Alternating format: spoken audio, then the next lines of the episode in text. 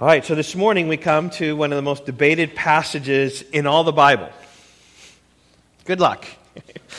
Revelation 20 in the chapter of the millennium. This chapter records John, the vision of John, who saw Jesus reigning with his saints for a thousand years. My message this morning is appropriately entitled The Millennium. And, there's much controversy regarding the, the meaning of these words. Um, there, there, are books written about it. In fact, I spent uh, much time this week in this book, The Meaning of the Millennium Four Views, edited by Robert Clouse, where they present their view, and then those with other views then critique their views, is, is really what they do um, throughout this book. And it's really quite uh, a lot. This text has been uh, kind of on my horizon for quite some time, spent a long time really thinking about it, praying about it. It is a what Douglas Wilson said, it's the time of a thousand years of peace that Christians love to argue about. So I hope to put some clarity with things today. Well, I want to begin this morning by, by reading from Revelation chapter 20. I want to read the first 10 verses. John writes Then I saw an angel coming down from heaven, holding in his hand the key to the bottomless pit and a great chain. And he seized the dragon, that serpent who is the devil and Satan, and bound him for a thousand years, and threw him into the pit, and shut it and sealed it over him, so he might not deceive the nations any longer until the thousand years were ended. After that, he must be released for a little while. And then I saw thrones, and seated on them were those to whom authority to judge was committed. Also, I saw the souls of those who had been beheaded for the testimony of Jesus and for the word of God, and those who had not worshipped the beast or its image and had not received its mark on their foreheads or on their hands. They came to life and reigned with Christ for a thousand years. The rest of the dead did not come to life until the thousand years were ended. This is the first resurrection. Blessed and holy is the one who shares in the first resurrection. Over such, the second death has no power, but they will be priests of God and of Christ, and they will reign with him for a thousand years. And when the thousand years are ended, Satan will be released from his prison and will come out to deceive the nations that are at the four corners of the earth, Gog and Magog, to gather them for battle. Their number is like the sand of the sea. And they marched up over the broad plain of the earth and surrounded the camp of the saints and the beloved city, but fire came down from heaven and consumed them, and the devil who had deceived them was thrown into the lake of fire and sulfur, where the beast and the false prophet were, and they will be tormented day and night forever and ever. I want to begin this morning by simply telling you what John saw. then I want to talk about its meaning and its application to us. And by the way, this has always been our reproach in Revelation. I just tried to just take the imagery and take the pictures there and just put them before you because what John saw is actually what he saw, what he wrote for us. Now, what it means then is another matter.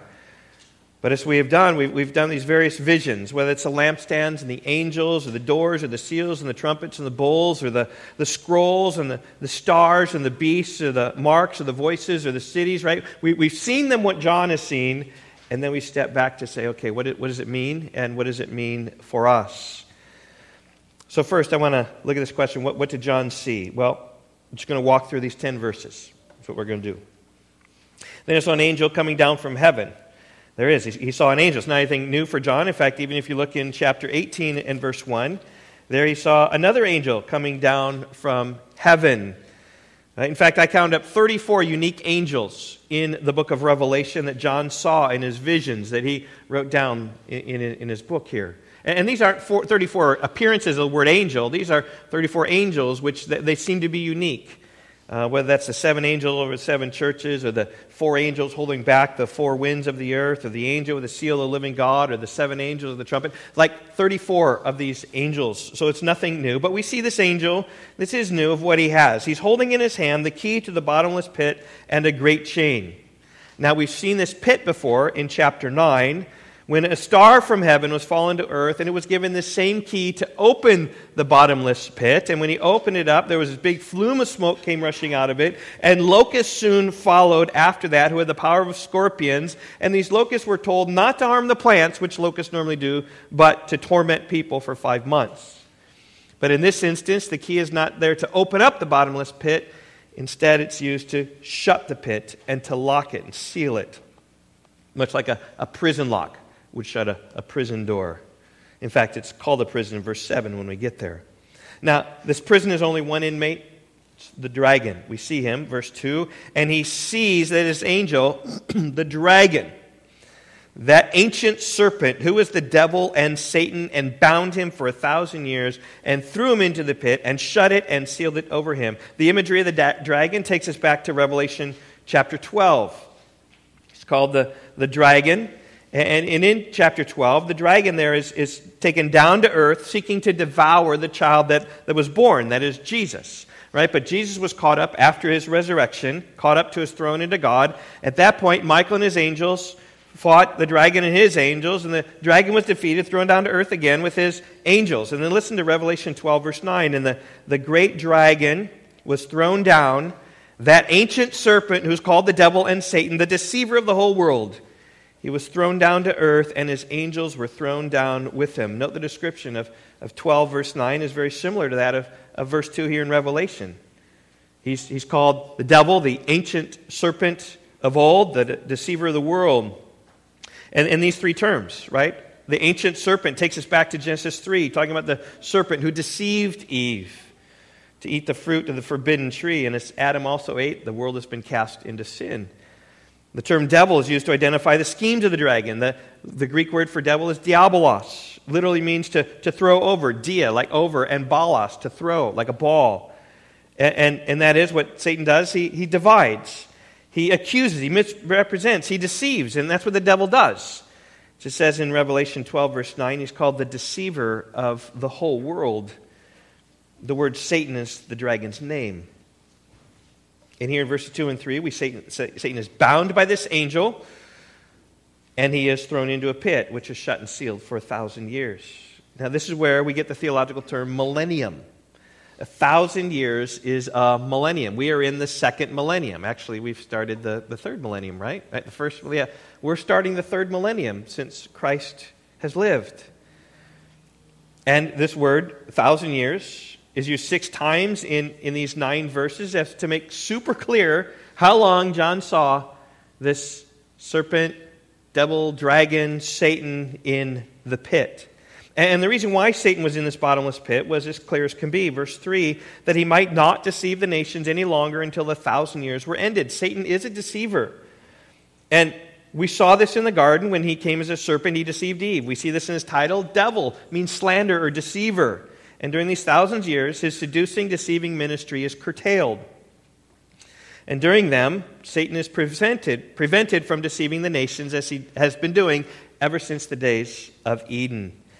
Well, after the thousand years, it says here that he must be released a little while. So he's there, released a little while to engage once again in his deceiving ministry. In verse 4, then, the, the scene changes a bit. we see from the bottomless pit, we see now focusing on thrones. We're not told how many thrones or who sat on the thrones, but we just simply said, I saw thrones, and seated on them were those to whom authority to judge was committed. We don't know exactly what they're judging or how they're judging, who's sitting on the throne. We just see these judged. We see that everything is set for judgment to take place. You're given authority to judge.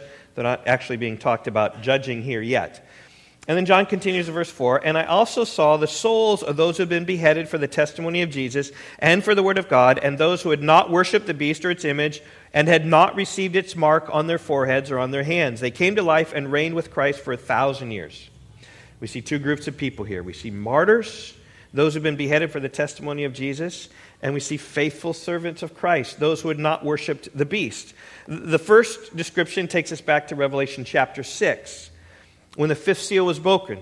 In chapter 6, verse 9, we read that the souls of those who've been slain for the word of God and for the witness that they had borne were under the altar. and these souls that were under the altar were crying out to the Lord, saying, O sovereign Lord, Holy and true, how long before you will judge and avenge our blood with those who dwell on the earth? And these souls are what we call the intermediate state, the state that you're in after you die, and before then you're, you're reunited with the body to raise again with your resurrected body. And these souls, right, were longing for vindication of their martyrdom. How long will you judge until you judge and avenge? It says in Revelation chapter 6, verse 11, they were each given a white robe and told to rest a little while longer until the number of their fellow servants and their brothers should be complete, who were to be killed as they themselves had been. Apparently, in Revelation 20, their waiting is over. It's when their blood was judged and avenged.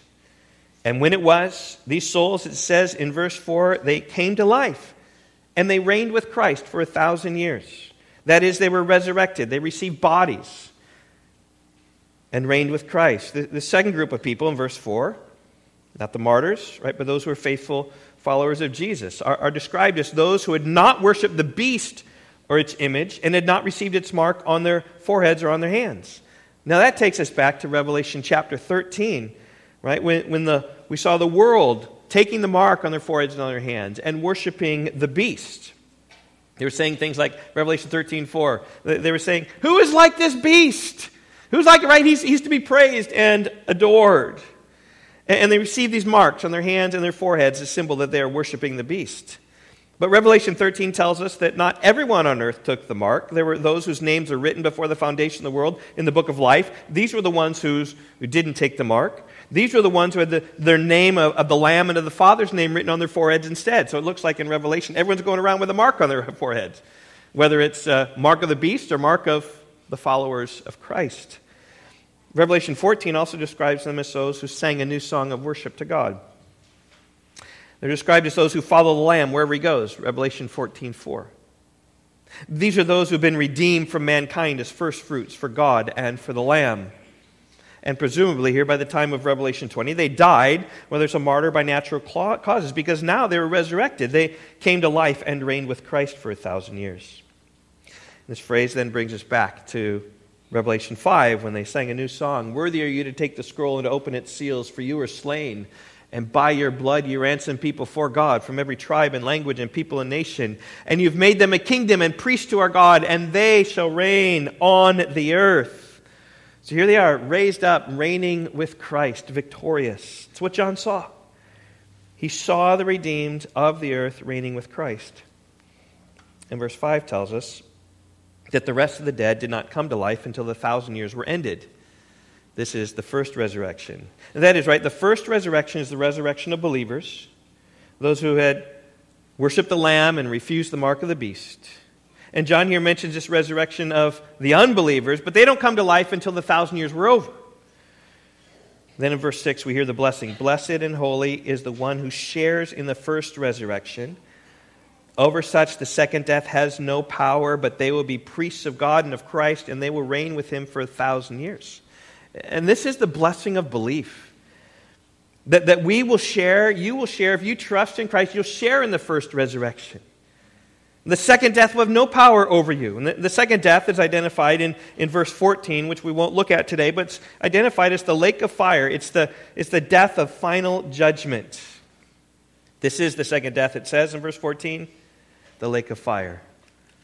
If you raise that first resurrection, you won't die again in the lake of fire. And John here is saying that those who rise will never die again. So what Jesus promised to all who believe in him, right? Didn't he promise eternal life?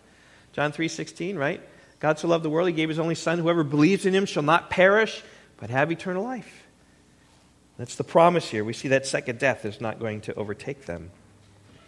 And then in verse 7 we see a thousand years. Just skip forward. So how we saw that, you know, uh, it was interesting that sometimes I've, I've had struggles writing uh, bringing pictures up here on the, the slides for you because, um, like even, even right here, the thousand years. This is more of a movie that he saw. He didn't just see the pictures, he saw a movie. And so he's got this movie somehow um, in this vision, thousand years released. And, and John saw that Satan had been in solitary confinement for a thousand years. And then he was released. And upon his release, Satan, like a, a gang member, went to join up with his gang as soon as he possibly could. Look at verse 8. He says, and Satan will come out to deceive the nations that are on the four corners of the earth, Gog and Magog, to gather them for battle. Their number is like the sand of the sea. And note first how Satan comes to deceive the nations. This, this emphasis upon deception in chapter 12 and here is huge. It's what Satan was prevented from doing for a thousand years, and now he comes out to deceive the nations on the earth. And then, like a gang member, as I said, Satan joins forces with Gog and Magog to gather them together for battle. Gog and Magog takes us back to Ezekiel 38 and 39, where we see this great battle between Israel and her enemies. Israel's on the one side, and Gog and Magog are on the others. And the Lord God says in Ezekiel 39, verse 5, You shall fall in the open field. That's exactly what we read in verse 9. And they marched up over the broad plain of the earth and surrounded the camp of the saints, the beloved city. But fire came down from heaven and consumed them. And the devil who had deceived them was thrown into the lake of fire and sulfur, where the beast and the false prophet were. And they'll be tormented day and night forever. And here we meet the end of Satan, day and night, forever and ever. He'll be tormented with the beast and the false prophet in the lake of fire. That's what John saw. I just walked through those verses trying to explain them. And I, I trust you see just all the scriptures that, that, that the Revelation brings in from all over, all over the Old Testament and the New Testament. That's what John saw. It's summing up, right? He saw Satan captured, thrown in a bottomless pit, spent a thousand years so he could not deceive the nations. John then saw the first resurrection where followers of Lamb came to life and reigned with Christ for a thousand years. And then, when the thousand years were over, saw Satan released from prison to deceive the nations, gather with his friend for battle, upon which soundly defeated, thrown in a lake of fire. That's like everything I said the last 15 minutes. So let's move on to my second point what they say. This is what John saw, what they say. So here's we get to, by, by they, I mean the interpreters. I'm just talking about those people out there. What the I could have said point number two, what the interpreters say, but the nice parallelism would have been gone, right? What John saw, what they say, the interpreters is too many syllables. And essentially, here my second point. What I want to do is walk through the, the three major interpretive approaches to this passage. And to be honest, it's difficult to tell you which one of these is correct because there's difficulties with all of them. None of them line up nice and easily. I just trust the Lord will do his will as I, I share these with you. Okay, so three major interpretations. We have, first of all, we have premillennialism. And we have the amillennial interpretation and the postmillennial interpretation. Uh, there are more views than this. Uh, some, some divide two ways, like even this book I said, this is uh, the meaning of the millennium, four views. So this has two premillennial views. One's a dispensational premillennial, one's a historic premillennial. Those are like sub, points. And there's, there's subtexts of postmillennial as well. Right? There's just different, different means. But basically, these are the three big ones that I think you can, can get in here. Notice the only thing different between these terms is the beginning. We have premillennial, amillennial, and post. We have pre, all, and post, and all these have a meaning. Pre means before, a means not, and post means after. Okay, we can see that good. Millennial means a thousand years, and each of these prefixes have to do with the relationship with the coming of Christ and um, the thousand years. Premillennial means that Christ will come before the thousand years. Amillennial means that there is no millennium. That's what a means. It means it means not. And postmillennial means that Jesus will come after the resurrection. Now this isn't quite correct because the middle view, amillennialism, doesn't really believe there's not a millennium. Rather, it believes that there is a millennium now. There's a, a now millennium.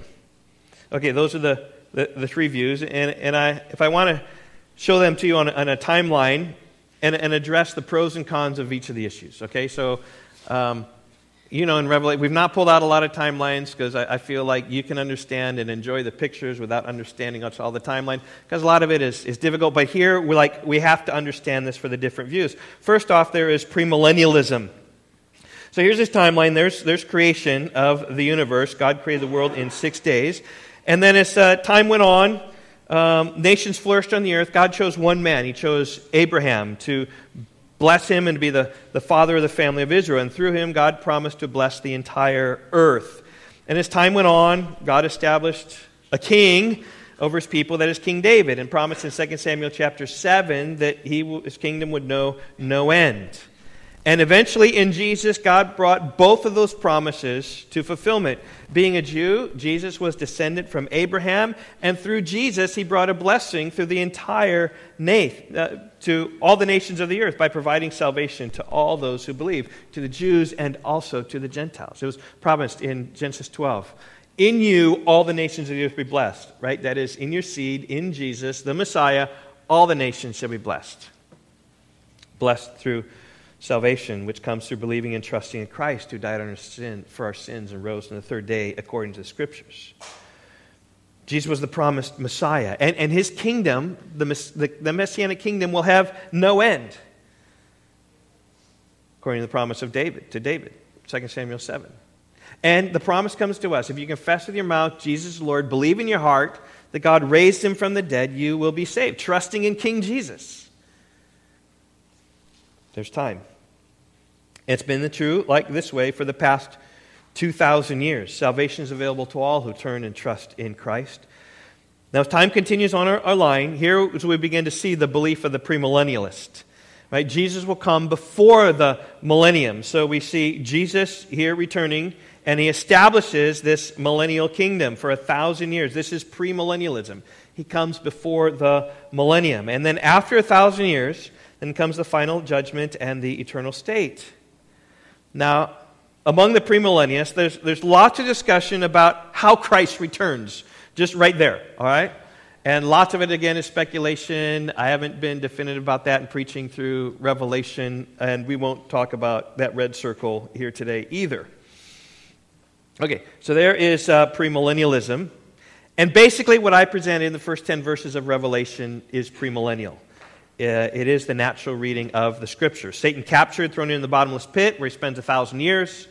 Um, following this, there's a first resurrection where followers of Lamb come to life and reign with Christ for a thousand years. And when a thousand years are over, Satan's released from the prison to deceive the nations and gather his friends for battle, upon which he's soundly defeated, thrown in the lake of fire, and then we have the final judgment. That's a premillennial position.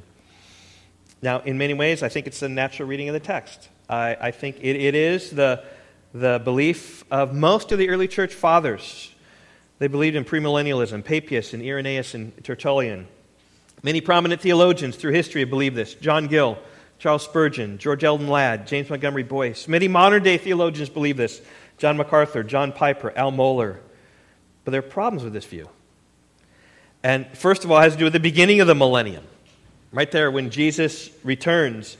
Premillennialists believe that Revelation 20 comes after Revelation 19. Now, it does in your Bible, right? But there are some times where, where Revelation, like, is it, is it overlapping or how is it? But premillennialists believe that Revelation 19, the details of the end of the world, right, come before chapter 20. And, and, in chapter 19, Christ comes in final victory with his final wrath. All his enemies are defeated and eaten by the birds. Remember that? That Jesus, my, my outline there, he, Jesus prepared for battle and then he fed the birds. And uh, all the followers we see in Revelation 19 are enjoying the marriage supper of the Lamb. And if you remember a few weeks ago, like all who rebel against the Lord are dead, and their corpses are right there on the earth being eaten by the birds. So at the beginning of the millennium, there, there really aren't any nations left. They've all been destroyed. And yet we read in Revelation 20, verse 3, that Satan was thrown in the bottomless pit so he might just not deceive the nations any longer until the thousand years were ended. But at the beginning of the millennium, they're like no nations to deceive. They're all dead. There's difficulty in premillennialism, like what at the beginning of the millennium. Second, there's a problem with premillennialism at the end of the millennium as well. When Satan's released from his prison, we find the world in rebellion against the Lord. He goes and gathers Gog and Magog to prepare for battle. Now, it's conceivable in the millennium, the hardness of human hearts is such that even with Christ present and reigning with his followers, even with Satan being prevented to deceive any of the nations, that there still is rebellion. It's conceivable. So that when Satan's released, it wasn't his deceiving work that turned the hearts of the people, led them astray. Rather, its desire, their own desires, sinful desires, led them in rebellion. That's okay. It's conceivable. But the problem with the end is this reference to Gog and Magog. If you look down in verse uh, 8, and uh, he gathers with Gog and Magog to gather them, battle, the, gather them for battle. I, I reference this is a reference to Ezekiel 38 and 39. we read of Gog and Magog coming and making war with Israel, sounds a lot like the, Revel, the war of Revelation 19. Listen how the battle is described. Ezekiel 39, verse 4. You shall fall on the mountains of Israel, you and all your hordes of the people who are with you, and I will give you to birds of prey of every sort and to the beasts of the field to be devoured. The battle at the end of Revelation 20 sounds a lot like the battle at the end of Revelation 19. And they're both the battle of Gog and Magog. Maybe there are two battles. I'm not exactly sure. I just know that this is sort of a, a problem with the beginning and the end. Uh, there's also a third difficulty. The millennium is never spoken about in all the New Testament, except for Revelation 20. That's a problem. I did a bit of research, my preaching at Rock Valley Bible Church. Our first meeting at Rock Valley Bible Church, July 2nd, 1998, we had a Bible study in a basement in a house here in Rockford, and there were 14 people at that meeting. And the reason why there were so many people is because we had quite a few visitors come up from DeKalb at that very first meeting. Um, and we, we met there, that was more than 25 years ago. We met for the first time. After two years of meeting in a home, we rented a church for Sunday night. After two years of renting that church on Sunday night, we then rented Rockford Christian for about 10 years, and we purchased this building about 10 years ago. And, and so I've essentially been preaching week in, week out for about 25 years. And I preached, I calculated this week, about a thousand sermons. Uh, I've preached from the Old Testament verse by verse through books of the Bible like Leviticus and Ruth and Jonah, Habakkuk, Malachi, along with a bunch of Psalms and, and periodic passages dropped there. I have preached verse by verse through more than half of the New Testament. Matthew, Mark, Acts, Romans, Philippians, Colossians, 1 Thessalonians, 2 Timothy, Philemon, Hebrews, 1 2 Peter, 1 2 3 John, and soon Revelation. I'll, I'll be all, all done with that. And I have all my sermons on the computer. I, I manuscript everything I preach. Everything I'm saying here, I, have got written down here, even though it might not look like I'm reading it. I'm, I'm really reading it most of the time. So now I look down to read, right? And I searched all of my sermons for the term millennium. You know how many times in 25 years of preaching I have used the word millennium? What do you might guess? Two. Four times. Four times in 25 years i've used i, I used it in uh, preaching on 2 peter 3 the day of the lord i point out there's no mention of the millennium in this passage okay there's one time i preached on 12 stages in the bible talking about missions referring to the bible i know the millennium wasn't included in this great book because of the controversy probably surrounding the topic that's the second time the third time i mentioned it was in a sermon called accept one another I stated that was from uh, Romans 15. Um, in stating the Apostles' Creed is clear on the essentials of the Christian faith. I spoke how it spoke nothing of the millennium. And then my fourth time, I spoke a sermon called Resurrection in Revelation. It was an Easter sermon, and I pointed out the difficulty interpreting Revelation, and I posed a, a bunch of questions about the difficulty of interpreting them. And one of this, one of the questions was this: What exactly is the millennium? Those are the four times in 25 years of preaching I've ever talked about the millennium. And I think it's a sign because I, I, eminently try to be so textual. What's in the text, let it come out. I mean, you, you know, I've been here. Like, it's in, it's just not in the New Testament. It's just not there. And so I haven't felt need to bring it up. The New Testament says nothing about the millennium until Revelation 20. That, that's a problem. There's a beginning and the end, and even no mention of the millennium. Now, it may be, though, that the millennium is a bit like the church. You will search the Old Testament in vain to find any reference to the church. The church was a mystery in the Old Testament. Listen to Ephesians 3 4 through 6. When you read this, you can perceive my insight into the mystery of Christ, which was not made known to the sons of men in other generations, as it has now been revealed to the holy apostles and the prophets by the Spirit. This mystery is the Gentiles are fellow heirs and members of the same body and partakers of the promise in Christ Jesus through the gospel. In other words, if you had an Old Testament preacher preach through faithfully the Old Testament, right, some rabbi in the synagogue, verse by verse, uncovering every stone, he would preach the whole thing and never would have preached about Jew and Gentile together in one body in the church. It may be that's the same way with the, the millennium, and that we may be in it and be surprised. Oh, I didn't know this was talking about. It's like a mystery like the church is a mystery. It may be.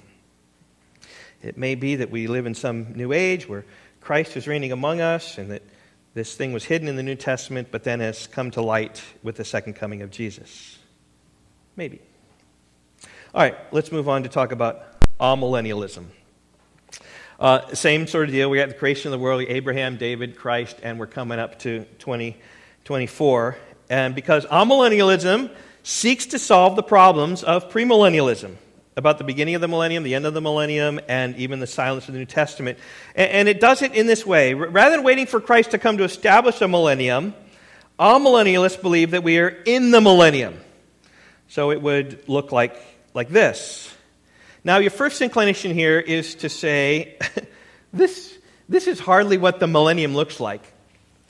I, right, with all these troubles we have with wars and sin, I would just say that that's because what you view of the millennium is a preconceived perception of what premillennialists view of the millennium and trying to pull it back. Rather, what the amillennialists say is that it's a different sort of, of, of millennium than you might think. The amillennialist believes that it is a spiritual millennium where Christ is ruling in the hearts of his people who've been made alive together with Christ. And, and, regarding then the return of Christ, I'm just going to push it out there, like just whatever, it's 2024, and maybe push it out there just so it matches up with the other slide, just really what it did. The amillennialist believes that Jesus will return at the end of the age and bring in the final judgment and usher in eternity. So don't get confused by the pictures, right? Thinking that Christ is coming back is way off in the future. Maybe it's 2020, maybe it's the end. We, we don't know where that is. But the amillennialists will believe that we are in the millennium at this time. Now, there's many through church history who believe this. Augustine believed this. Many of the reformers believe this. Calvin and Luther did. Great theologians, Herman Bavinck, Louis Berkhof, Gerhardus Vos, R.C. Sproul, you probably only recognize R.C. Sproul, but if you're a, a, a, theologian, you would recognize those other names as stalwarts in the faith. In recent days, Joel Beeke, Kevin DeYoung, Sam Storms, all believe this. All men I follow, all men I, I trust. millennialism helps to solve the problem, the beginning and the end, and the silence of the New Testament of the millennium. It does so by interpreting Revelation as a series of retellings this the same story from different perspectives. And I trust that you remember the slides when I told you the backbone of Revelation is the seals and the trumpets and the bowls. You, have seen this many times. You have Revelation chapter 6 are the seals, and in 8 and 9 are the trumpets, and chapter 16 are the bowls. And, and there are actually seven seals, and seven trumpets, and seven bowls. And, each of these represent God's judgment in increasing severity as the seals are open, and the trumpets are blown, and the bowls are poured out just getting worse and worse all the time. Now, some view Revelation as a series of, of sequential events. I have another book uh, I looked at even this week that said four different views on the book of Revelation. So, like, here would be one. Like, some would view all the seals, trumpets, and bowls in sequential. The second bowl comes after the first bowl, and the first trumpet comes after the seventh seal, and the second, and all the bowls come after the seventh trumpet. Um, some, however, view this as sequential, like putting it under, like I put that, so they're all, they're all kind of happening at the same time. The seals and the trumpets and the bowls are, are, are all happening at the same time, unless you be confused. Oops, unless you be confused. Um, here, here we come. I, I, I crunched this slide up one time, I remember that. Like, like the, the, seals are bad, but the trumpets are worse, and the bowls are worse. And so I kind of like pushed them towards the end and tried to show there's not a one to one correspondence with them, but there is an, an, an, overlapping with them. I think there's a lot of credibility in that as you look finally at, at the text, as they increase intensity. Now, those above the line mostly represent premillennialists, particularly dispensational premillennialists, who would place the millennium right sometime after the the bowls, like, like, like right there.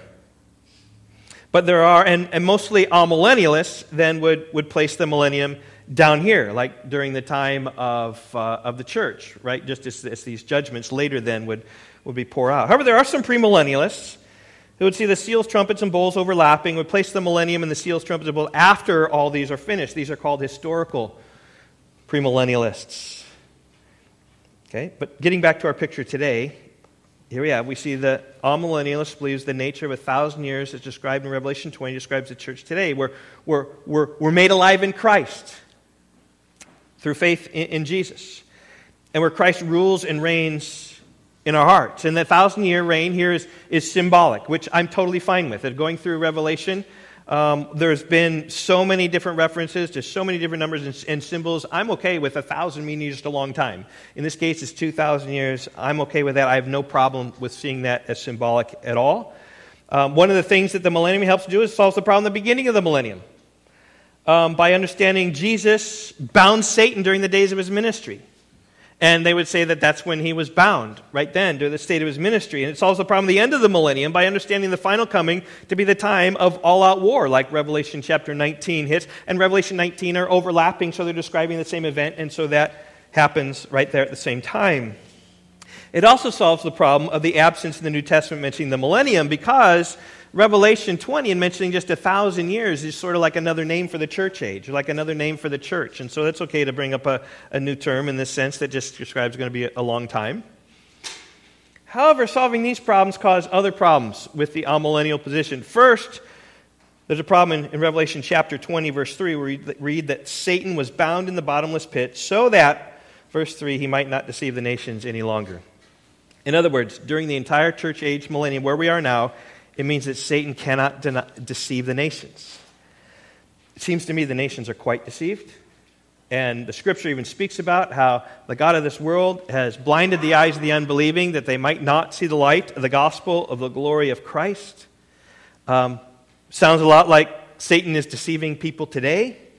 Furthermore, 1 Peter 5 8 talks about Satan roaming around like a roaring lion, seeking someone he can devour. It's hard to roam around like a roaring lion when you're in solitary confinement, bound. Now, the amillennialists try to get around this by redefining and narrowing the focus of the term deceiving the nations. Say, well, this is something that um, he, he, he's bound, right, but he still can right? He, still is, is able to do that, no, or just deceiving the nation. Try to put it in a real narrow place. But it, it fails to the parallel story in Revelation chapter 12, which tells the story of, of Satan being cast down to earth after Jesus escaped his grasp. So Jesus is thrown down to earth, not into the bottomless pit. And when he's thrown down to earth after the cross, right when the time when the amillennialists say there's the Satan in the uh, the bottomless pit, who says, The great dragon was thrown down, that ancient serpent who's called the devil and Satan, the deceiver of the whole world. He's thrown down to the earth, and his angels were thrown down with him. And in that passage, we see Satan free to roam and free to deceive the nations that I think he's doing today.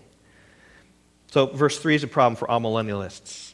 Uh, verse 4 is a problem for amillennialists, where we read, I saw the souls of those who had been beheaded for the testimony of Jesus and for the word of God, and those who had not worshipped the beast or its image and had not received its mark on their forehead or on their hands. They came to life and reigned with Christ for a thousand years. The amillennialists will say that these words are talking about the spirituality of all believers.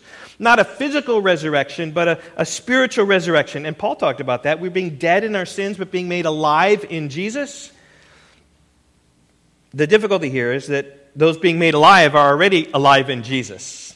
They're the ones who had been martyred for Jesus, the souls on the altar. Uh, secondly, these are the ones who had not worshiped the beast. And so they were very much alive spiritually before an amillennialists would have them coming to life spiritually, but they're already alive. But the souls, pleading for God to judge their case, um, were very much alive. They just didn't have their body, but the resurrection then speaks about the body. Furthermore, the, the New Testament never speaks about resurrection as anything other than resurrection from the dead. You just can't find it. Always bodily resurrection. So those are two big textual problems that the amillennial has. Solves the problem of the beginning and the end and no mention of millennium, but has the problems of these two verses, of verse 3 and verse 4. And I just say this, as I prepared Revelation, I have been most helped easily by far by the amillennialists. They are far more textual, far more sensitive to the way that Revelation works in its apocalyptic literature, far more helpful than the premillennialists. I just tell it out there. But then they come to Revelation chapter 20, and I don't know what happens.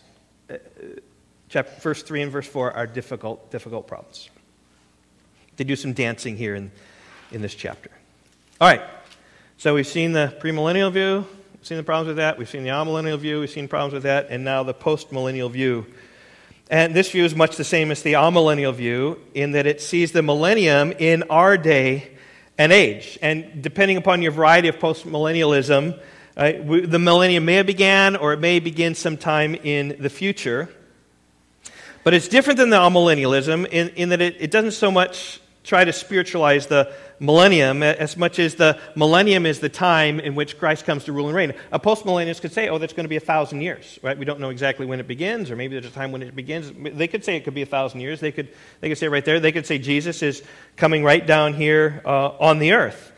Um, some have called it the age the golden age of Christianity.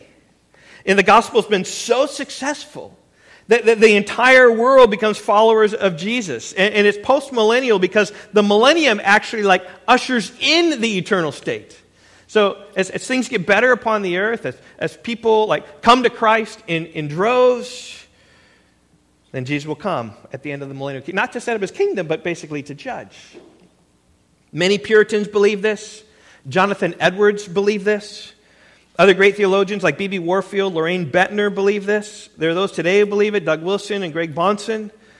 And, and, and, I think one of the reasons why people believe this is because they believe, well, the main reason people believe this is because they believe the power of the gospel and they believe many of the promises of the Old Testament that Christ and God and Messiah will rule and reign. But I think also it's because they've seen power in their day. Jonathan Edwards saw a great revival in, in his day. Like, like he was just kind of going along and preaching his same old dull sermons, and um, God came down. And massive revival in the first great awakening, many conversions, and the gospel moved. And Jonathan Edwards saw that and said, if God moved here, he can move everywhere just like that. Douglas Wilson has seen great revival in Moscow, Idaho. Moscow, Idaho is a small city up in, up in Idaho, population of 25,000. The church, Christ Kirk, Christ Church in Moscow, Idaho, has like 1,500 people in it. And he's seen, Douglas Wilson has, just, just the church grow and be, and be powerful. Big church, huge church in a small town. They've seen the power of the gospel in their local context. And there's no reason not to believe that this gospel can go and flourish. So when you see an, a, a postmillennialist, believe, just look at that person and say, that person believes and trusts in the power of the gospel to go and prevail. Now, there are subsets. Now, some people who are postmillennial um, can be of the kind that says, okay, we need to bring, bring God's laws back into it. We need to have this Christian, right? We need to really work in the government, right? We need to get all these people and we need to, like, set up Christian laws and develop this Christian nation and become Actually, what they're doing is they're, they're bringing in a kingdom with ways that Christ never advocated the coming in the kingdom. There's some postmillennialists say, no, it's the gospel's going to do it. We need to keep on preaching, keep on teaching about Christ, and the church will grow. So the kind of different splinters there in postmillennialism. But it's not merely sociological reasons why postmillennialists believe it. There are plenty of Bible verses that talk about the power and reign of Christ on the earth. In Psalm 72, Solomon is praying for Christ to have dominion from sea to sea, from the river to the ends of the earth. Psalm 72, verse 8. Isaiah chapter 2 speaks about the righteousness and peace of the kingdom which will be there. The parables of the kingdom, Jesus describes the kingdom mustard seed and leaven, which will grow and expand into something far larger than was ever expected. Now, those might just be descriptions of heaven. Those might just be descriptions of the day in the eternal state, uh, kind of a picture of what things would be like. But Jesus has all authority to make disciples of all the nations. He certainly can do this if he would like to.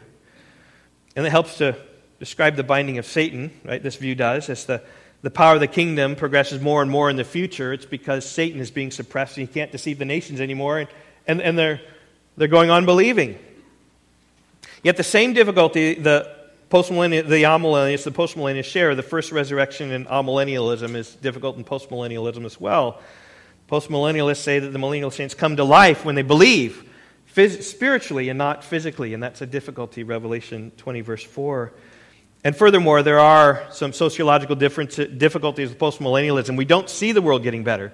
Postmillennialism was, was popular early, early 1900s until the First World War hit, till the Second World War hit. And then you see things that things are not getting better, they're not getting worse. Uh, furthermore, we read in Scripture that Jesus says there are few who will be saved. He didn't speak about many be saved. You look at all his parables. The most important parable of the kingdom is uh, in Mark chapter 4, where the sower spreads the word, and some reject it. Others kind of receive it, and, but then the worries of the world or the anxieties or the deceitfulness of riches, they, they fall away. But there's only one, one in four with a good word who grows forth. And Jesus says, if you don't understand this parable, how will you receive? How will you not understand all? How are you to understand all the parables of the kingdom? Like that's the most important one. The seed goes out, and most people are going to reject it. That's what Jesus' message was. There are few who are going to be saved. And Paul said in the last days come time of difficulty and hardship. Not in the last days are going to become a great glory Christ kingdom. Says men will go on from being bad to worse, from deceiving and being deceived. All right. There we go we have premillennialism, amillennialism, postmillennialism, and they all have problems. Every single one of them. And I'm not convinced that we can know and solve these problems. I'm content just saying, okay, that's how it is. If you want me to lean any place, I will lean premillennial because it's just plain scripture reading in the text. It has problems. Was going to begin, end, and no word. But that's okay. My last point here this morning is so what we do. What John saw, what they say, and what we do. Here's the application. What should we do of all this? Um, I think, first of all, we, we don't divide. Don't divide over a millennial view. Um, there are some doctrines which we can divide upon. Okay? Uh, if you don't believe the Trinity, uh, you divide upon that because you're blaspheming the name of Christ, who is the King of Kings and Lord of Lords. You divide on the atonement, you divide on the, the, the shed blood of Christ. Right. You, you divide on these things. But it's interesting about all these views premillennial, amillennial, postmillennial, they all believe in the physical return of Jesus. And in that we can say amen. Absolutely. They all believe in judgment. So, absolutely, that we can say amen. And, and I, I think that really, I, have really thought long and hard. So, okay, so what difference does it make practically whether you're a premillennialist or an amillennialist or a postmillennialist? I couldn't come up with anything. As long as you are sincerely hoping and trusting and praying as Revelation does, right? This is our theme. Come, Lord Jesus. If you are praying that, all of them say that. An amillennialist, a premillennialist, postmillennialist will say this and pray this and long for Christ to come. And with the longing for Christ to come, there is a sanctifying effect upon your life. When we see him, we'll be like him. When we see him as he is. 1 John chapter 3, verse 2. There's a sanctifying effect in, in longing for the return of Christ whether we're premillennial, amillennial, or, or postmillennial. I, I don't think we should divide on this. I have tried as a, as a pastor to preach to you the things which are clear and the things which are unclear, not to make a clear, strong dogmatic stand. I trust that we all will do that as well. As Christ has accepted us, so we ought to accept one another. We ought not to divide on millennial views. But second, ought what we to do is we ought to look for the return of Christ. I mean, that ought to be the longing whether we are longing for him to come and set up this kingdom, whatever the problems of that is, or whether we think that he's ruling and reigning now and then it's going to come the end, we need to, to long for that as well, or whether we long for this come great gospel time in the future, we can long for that as well. I mean, what, what better thing would it be if postmillennialism was right? That the gospel comes and the gospel triumphs, and we become Christian nation, we become a Christian world, and everybody in their hearts and in their minds, in their souls, are worshiping King Jesus, bringing that. That would be great. I find difficulty that's going to be good. But I, I'm okay with that. And if amillennialism is true, as, by the way, if you look at um, Matthew chapter 13, Jesus preached in a way that was amillennial, for sure. He spoke at the end of the time, the angels are going to come and they gather everybody, and, the, and these are going to throw in the barn, and then these are going to be burned, and then the end will come. And so if amillennialism is true, we're right in line with just Jesus was. And if premillennialism is true, that means that there's a coming kingdom where we're with Christ for a thousand years on the earth. What a wonderful thing. Uh, everything is, is there. We just don't know what exactly it's going to be. And I'm not sure there's enough information in Scripture to definitively say that. And I'm not going to defend and argue and split over those things. But I am going to long for the return of Jesus. Amen? Amen. All right. One of the ways we can long for Jesus is through the Lord's Supper. And this season of Lent is an opportunity for us each week to celebrate the, the Lord's Supper together. One of the things that Paul said after speaking about how Jesus said the night he was betrayed, right, this is my body broken for you, and the cup, this is a cup for the new covenant of my blood. He said in 1 Corinthians 11, verse 26, As often as you eat this bread and drink the cup, you proclaim the Lord's death until he comes. Whether that's before he comes premillennially, whether he comes, has already come amillennially, and you're going to come to judgment, or whether he's going to come postmillennially, all those ways. And, and maybe it would have been nice if Jesus, if Paul would have included one word, until he comes amillennially, right? It doesn't, Bible doesn't do that. But we just have this hope, and Christ will come, and every time we take the bread and drink the cup, we're saying this, my hope is in Jesus. This is my hope, and I'm going to continue to do that until Christ comes. And in that way, I think that's what we should do. We should look forward to the coming of Christ. And, and, this, this bread and the cup that we eat and we drink together is a proclamation says, I'm looking for that day. As often as you eat the bread and drink the cup, you proclaim the Lord's death until he comes. And until he comes, we're going to proclaim the Lord's death. It's true in my life. I'm trusting him. I'm believing in him. He's my only hope. He's my only joy. He's my only righteousness. His steadfast love is better than life.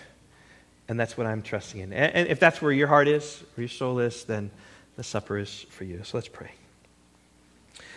Oh, Father, what a difficult text this is and how hard it is to understand. I pray that we would hold the views we have, God, with grace and favor upon with, with other people, that we would, God, know you and trust you. We'd be gracious to others. God, we just know that you're going to come, and you're going to come and, and set things right in only the way that you know that you will come. And we have hardships and difficulties understanding, and it's not because there are errors in the Bible or contradictions in the Bible, it's because we don't understand. Maybe there's a, a fourth view that's entirely different that we haven't grasped. God, we do trust in you. And I would pray now, even as we eat this bread and drink this cup, I, got, I pray, God, that you would help us do as Paul said proclaim your death until you come again.